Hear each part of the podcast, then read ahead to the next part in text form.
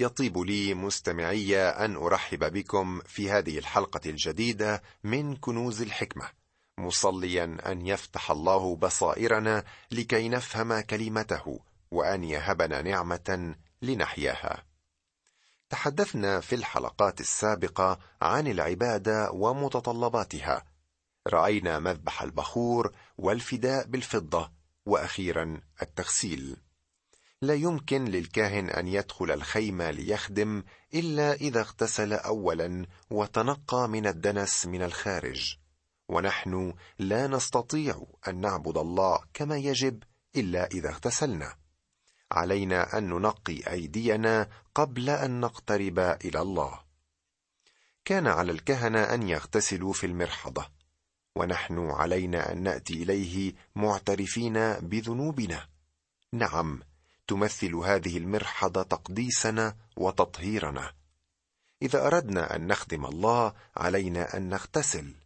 ليس فقط أن تفوح من ملابسنا رائحة البخور بل وأن نغسل أجسادنا بالماء النقي. والماء النقي هو كلمة الله. ثم رأينا مسحة الروح القدس التي تساعدنا على فهم كلمة الله. من أجل ذلك نجد الكتاب المقدس اليوم حقيقة واقعة في حياتنا. ليس بسبب المعلم أو الواعظ بل بقوة روح الله الذي يستخدم الكلمة. الروح القدس هو الوحيد الذي يمسحك يا صديقي. تحدثنا في الإصحاح الحادي والثلاثين عن العمال الذين اشتغلوا في صنع الخيمة ولا سيما بصلئيل واهولياب لقد أعطى الله هؤلاء الرجال موهبة خاصة في الأشغال اليدوية فقد صنعوا أثاث خيمة الاجتماع والثياب والذي زودهم بما يلزم للعمل هو روح الله. إن الله يريدنا أن نعمل ما جهزنا لعمله وبدعوة منه إلا إذا أشار إلى غير ذلك. صديقي هل تستخدم موهبتك في خدمة الكنيسة أم في خدمة العالم الفاجر؟ لم يكن كل الشعب بصلئيل ولكن الجميع خدموا المسكن لأن باب الخدمة كان مفتوحا للجميع وكل واحد له مركز يشغله وخدمة يؤديها ومسؤولية يقوم بها. أرجو أن تكون عاملا في جسد المسيح لبنائه ولمجد الله. قلنا أيضا أن السبت هو علامة بين الشعب القديم العبراني وبين الله ولا علاقة له بالكنيسة. لم يتغير يوم السبت إلى يوم آخر للكنيسة لأنه لم يعطى أصلا للكنيسة. لم يرد في كل الكتاب سطر واحد يدل على أن اليوم السابع استبدل باليوم الأول أو أن السبت تغير بالأحد. واليوم نحن نمارس العبادة في أول أيام الأسبوع لأنه يوم قيامة المسيح من الأموات واليوم الذي فيه ولدت الكنيسة يوم الخمسين وهو يسمى بيوم الرب. لم يدعى السبت ابدا يوم الرب بل اليومان يتميزان عن بعضهما في كل المواضع. سندرس اليوم بنعمة الرب الأصحاح الثاني والثلاثين من الخروج. يصور لنا هذا الأصحاح مأساة الشعب القديم. ومع ذلك فإننا نرى فيه تعاليم عظيمة وإعلانات رائعة فيما يختص بالله كما يحتوي على واحد من أعظم دروس الصلاة في الكتاب المقدس. نقرأ من هذا الأصحاح من العدد الأول وحتى الرابع عشر. ولما رأى الشعب أن موسى أبطأ في النزول من الجبل اجتمع الشعب على هارون وقالوا له قم اصنع لنا آلهة تسير أمامنا لأن هذا موسى الرجل الذي أصعدنا من أرض مصر لا نعلم ماذا أصابه. فقال لهم هارون أنزعوا أقراط الذهب التي في آذان نسائكم وبنيكم وبناتكم وأتوني بها. فنزع كل الشعب أقراط الذهب التي في آذانهم وأتوا بها إلى هارون. فأخذ ذلك من أيديهم وصوره بالإزميل وصنعه عجلا مسبوكا. فقالوا هذه آلهتك يا إسرائيل التي أصعدتك من أرض مصر. فلما نظر هارون بنى مذبحا أمامه ونادى هارون وقال غدا عيد للرب. فبكروا في الغد وأصعدوا محرقات وقدموا ذبائح سلامة وجلس الشعب للأكل والشرب ثم قاموا للعب. فقال الرب لموسى اذهب انزل لأنه قد فسد شعبك الذي أصعدته من أرض مصر. زاغوا سريعا عن الطريق الذي أوصيتهم به. صنعوا لهم عجلا مسبوكا وسجدوا له وذبحوا له وقالوا هذه آلهتك يا إسرائيل التي أصعدتك من أرض مصر. وقال الرب لموسى رأيت هذا الشعب وإذا هو شعب صلب الرقبة. فالآن اتركني ليحمى غضبي عليهم وأفنيهم فأصيرك شعبا عظيما. فتضرع موسى أمام الرب إلهه وقال لماذا يا رب يحمى غضبك على شعبك الذي أخرجته من أرض مصر بقوة عظيمة ويد شديدة؟ لماذا يتكلم المصريون قائلين أخرجهم بخبث ليقتلهم في الجبال ويفنيهم عن وجه الأرض؟ ارجع عن حمو غضبك واندم على الشر بشعبك. اذكر إبراهيم وإسحاق وإسرائيل عبيدك الذين حلفت لهم بنفسك وقلت لهم أكثر نسلكم كنجوم السماء وأعطي نسلكم كل هذه الأرض التي تكلمت عنها فيملكونها إلى الأبد. فندم الرب على الشر الذي قال إنه يفعله بشعبه. اعتقد الناس أن موسى قد اختفى كليا أو قتل ومن هنا أرادوا أن يصنعوا لأنفسهم اصناما لتقودهم في البرية. وحسرتاه على القلب البشري الذي يحب دائما أن يتكل على المنظور والمحسوس لأنه لا شيء سوى الإيمان يستطيع أن يرى ما لا يرى. قد تعتقد أن رئيس الكهنة هارون سيمنعهم ولكنه للأسف لم يفعل ذلك بل سار معهم في التيار. ولا حاجة لي أن أقول أننا في ذواتنا لسنا أفضل من ذلك الشعب ولا من هارون. وإذا كانوا هم قد وقعوا في خطية عبادة العجل فنحن مثلهم عرضة للسقوط في مثل هذا المبدأ.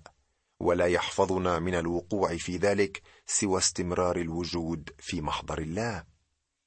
هل تتخيل مستمعي مدى السرعة التي وقع فيها الشعب في الوثنية؟ أتذكر عندما وعدوا الله بإيفاء مطالب الناموس. ها هم يخرقون الناموس بهذه السرعة. وفي هذه الأثناء كان موسى على الجبل يتسلم من الله الوصايا العشر ومخطط خيمة الاجتماع. الله لم يفتدي أبناء الشعب القديم لأنهم كانوا متميزين عن غيرهم ابدا. بل قال عنهم أنهم شعب صلب الرقبة. لقد رفضوا الله جهرا. ومن هنا قال الرب لموسى رأيت هذا الشعب وإذا هو شعب صلب الرقبة. فالآن اتركني ليحمى غضبي عليهم وأفنيهم فأصيرك شعبا عظيما. هذه كانت تجربة حقيقية وفرصة لموسى. قال له الله أنه سيجعل منه أمة عظيمه بعد أن يبيد الشعب. ولكن موسى أظهر نعمة وأبى أن يأخذ كرامة من دون الشعب. والآن لاحظ ماذا يقول موسى للرب. إنها من أعظم الصلوات الموجودة في الكتاب المقدس. لماذا يا رب يحمى غضبك على شعبك الذي أخرجته من أرض مصر بقوة عظيمة ويد شديدة؟ لاحظ مدى شفافية موسى في رفع قلبه إلى الله وصدق كلماته. لم يكن يتصنع الصلاة ابدا. قال لله هذا شعبك. أنت الذي أخرجته من مصر بذراع قوية. لست أنا الذي أخرجهم. أنت ترتكب خطأ يا رب بإبادتهم. هل تتصور مستمعي أن يتكلم أحد مع الله هكذا؟ موسى فعل ذلك. لقد تمسك بمجد الله وذكر اسمه القدوس والقسم الذي حلف به فكان حجة قوية في يده. لماذا يتكلم المصريون قائلين أخرجهم بخبث ليقتلهم في الجبال ويفنيهم عن وجه الأرض؟ ارجع عن حمو غضبك واندم على الشر بشعبك. قال لله أن المصريين سيشمتون ويقولون أنك لم تقدر أن تحافظ عليهم. هم شعبك يا رب وأنت وعدت أن تحضرهم إلى الأرض. بعد ذلك يقدم موسى لله سببا ثالثا ليزيل غضبه عن الشعب. اذكر إبراهيم وإسحاق وإسرائيل عبيدك الذين حلفت لهم بنفسك وقلت لهم أكثر نسلكم كنجوم السماء وأعطي نسلكم كل هذه الأرض الذي تكلمت عنها فيملكونها إلى الأبد. فندم الرب على الشر الذي قال أنه يفعله بشعبه. هذه الصلاة يا صديقي حركت يد الله. لو كنا حقا صادقين في صلواتنا لحصلنا على إجابات أكثر إجابات ملموسة. نتابع القراءة الآن من العدد الخامس عشر وحتى الثامن والعشرين من الأصحاح الثاني والثلاثين. فانصرف موسى ونزل من الجبل ولوحا الشهادة في يده. لوحان مكتوبان على جانبيهما من هنا ومن هنا كانا مكتوبين.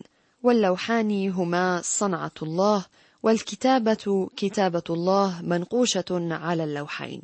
وسمع يشوع صوت الشعب في هتافه فقال لموسى صوت قتال في المحلة. فقال ليس صوت صياح النصرة ولا صوت صياح الكسرة بل صوت غناء أنا سامع. وكان عندما اقترب إلى المحلة أنه أبصر العجل والرقص فحمي غضب موسى وطرح اللوحين من يديه وكسرهما في أسفل الجبل. ثم أخذ العجل الذي صنعه وأحرقه بالنار وطحنه حتى صار ناعما وذراه على وجه الماء وسقى بني إسرائيل. وقال موسى لهارون ماذا صنع بك هذا الشعب حتى جلبت عليه خطية عظيمة؟ فقال هارون لا يحمى غضب سيدي أنت تعرف الشعب أنه في شر. فقالوا لي اصنع لنا آلهة تسير أمامنا لأن هذا موسى الرجل الذي أصعدنا من أرض مصر لا نعلم ماذا أصابه. فقلت لهم من له ذهب فلينزعه ويعطني. فطرحته في النار فخرج هذا العجل. ولما رأى موسى الشعب أنه معرى لأن هارون كان قد عراه للهزء بين مقاوميه وقف موسى في باب المحل وقال من للرب؟ فإلي. فاجتمع إليه جميع بني لاوي فقال لهم هكذا قال الرب إله إسرائيل. ضعوا كل واحد سيفه على فخذه ومروا وارجعوا من باب إلى باب في المحلة واقتلوا كل واحد أخاه وكل واحد صاحبه وكل واحد قريبه. ففعل بنو لاوي بحسب قول موسى ووقع من الشعب في ذلك اليوم نحو ثلاثة آلاف رجل. كان أبناء الشعب يستمتعون في وقتهم كما لم يكن. كانوا يعبدون عجلا ذهبيا وغارقين في الخطية. والآن استمع إلى هارون يختلق الأعذار. كنت ستضحك مستمعي لو لم يكن الأمر جديا ومحزنا في الوقت ذاته. أنت تعرف الشعب أنه في شر فقالوا لي اصنع لنا آلهة تسير أمامنا لأن هذا موسى الرجل الذي أصعدنا من أرض مصر لا نعلم ماذا أصابه. بكلمات أخرى وضع اللوم في كل هذا على موسى الغائب. ظن الشعب أن موسى تركهم وتخلى عنهم فاتجهوا إلى العجل الذهبي. ويتابع هارون ويقول فقلت لهم من له ذهب فلينزعه ويعطني. فطرحته في النار فخرج هذا العجل. لا يمكنك إلا أن تضحك على جملة هارون هذه. وكأن موسى يقول له هل تريد أن تقنعني يا هارون أنك طرحت الذهب في النار فصار عجلا؟ وقد قرأنا قبل قليل أن هارون هو الذي صنع العجل. ما قاله هارون كان مجرد كذب.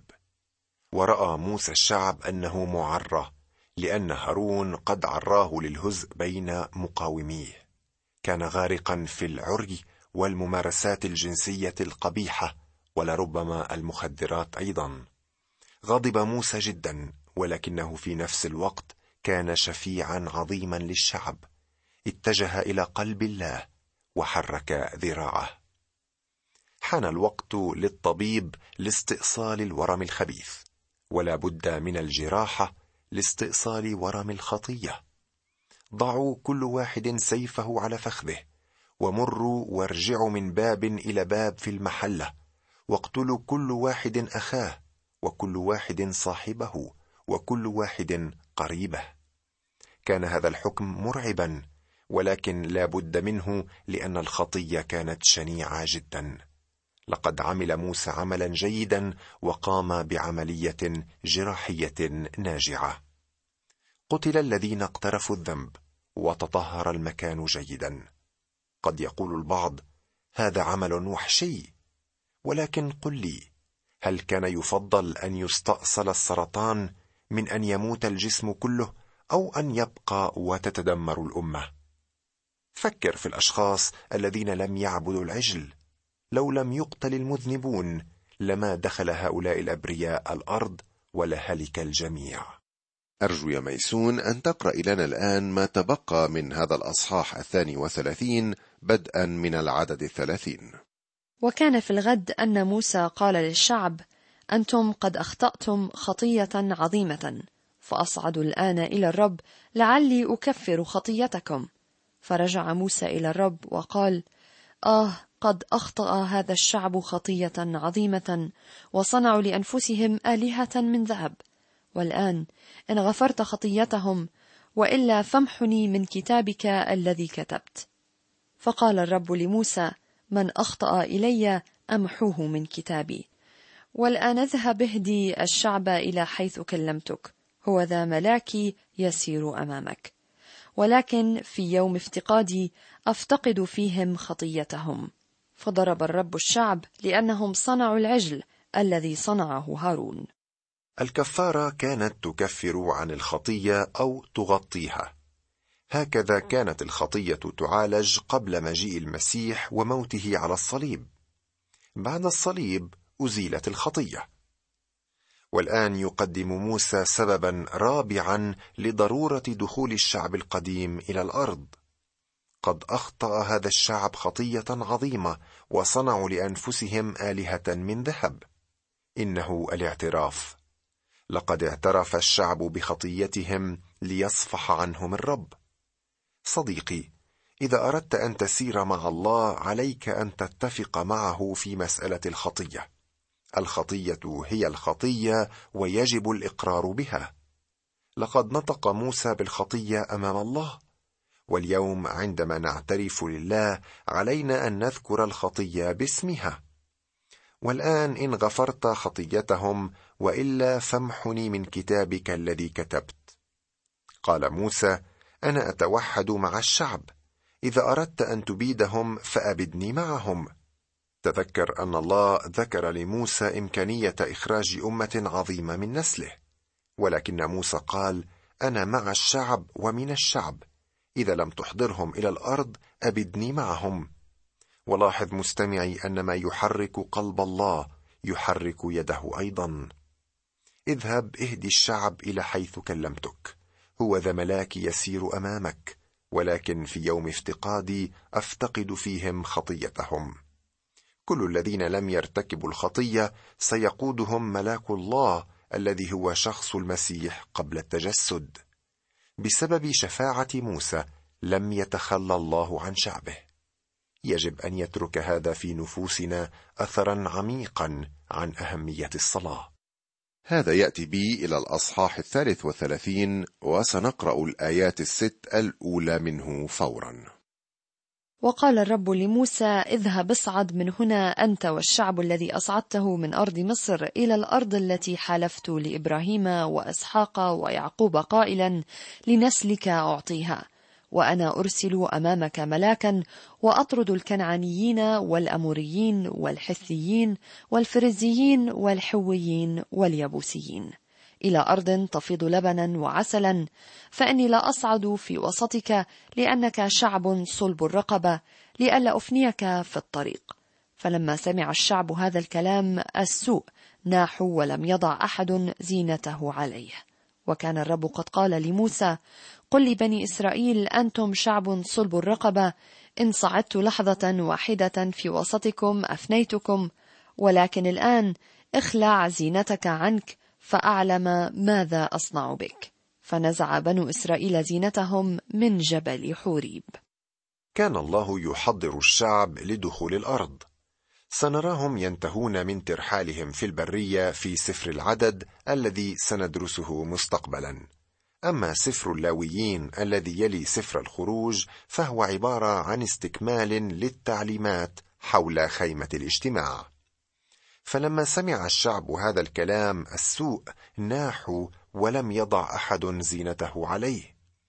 قلنا سابقا أن هذه الزينة كانت من نتاج الوثنية. كانت الأقراط تدل على أنهم ما زالوا يعبدون الأصنام المصرية. كان الرب قد قال لموسى قل لبني إسرائيل أنتم شعب صلب الرقبة. إن صعدت لحظة واحدة في وسطكم أفنيتكم. ولكن الآن اخلع زينتك عنك فأعلم ماذا أصنع بك. هذه المرة الثالثة التي فيها يدعو الله الشعب صلب الرقبة. ويطلب منهم أن يزيلوا كل ما يشير إلى الوثنية من وسطهم. وأنا أؤمن أنه من هنا جاءت أهمية المعمودية في الكنيسة الأولى ليظهر المؤمن أنه تخلى عن مواقفه الوثنية القديمة. كانت شهادة على ذلك والمعمودية اليوم هي شهادة على إيماننا. وقتنا شرف على الانتهاء مستمعي. تواعد معي في الحلقة المقبلة لنرى ماذا سيحل بهذا الشعب صلب الرقبة. حتى ذلك الحين أستودعك الله.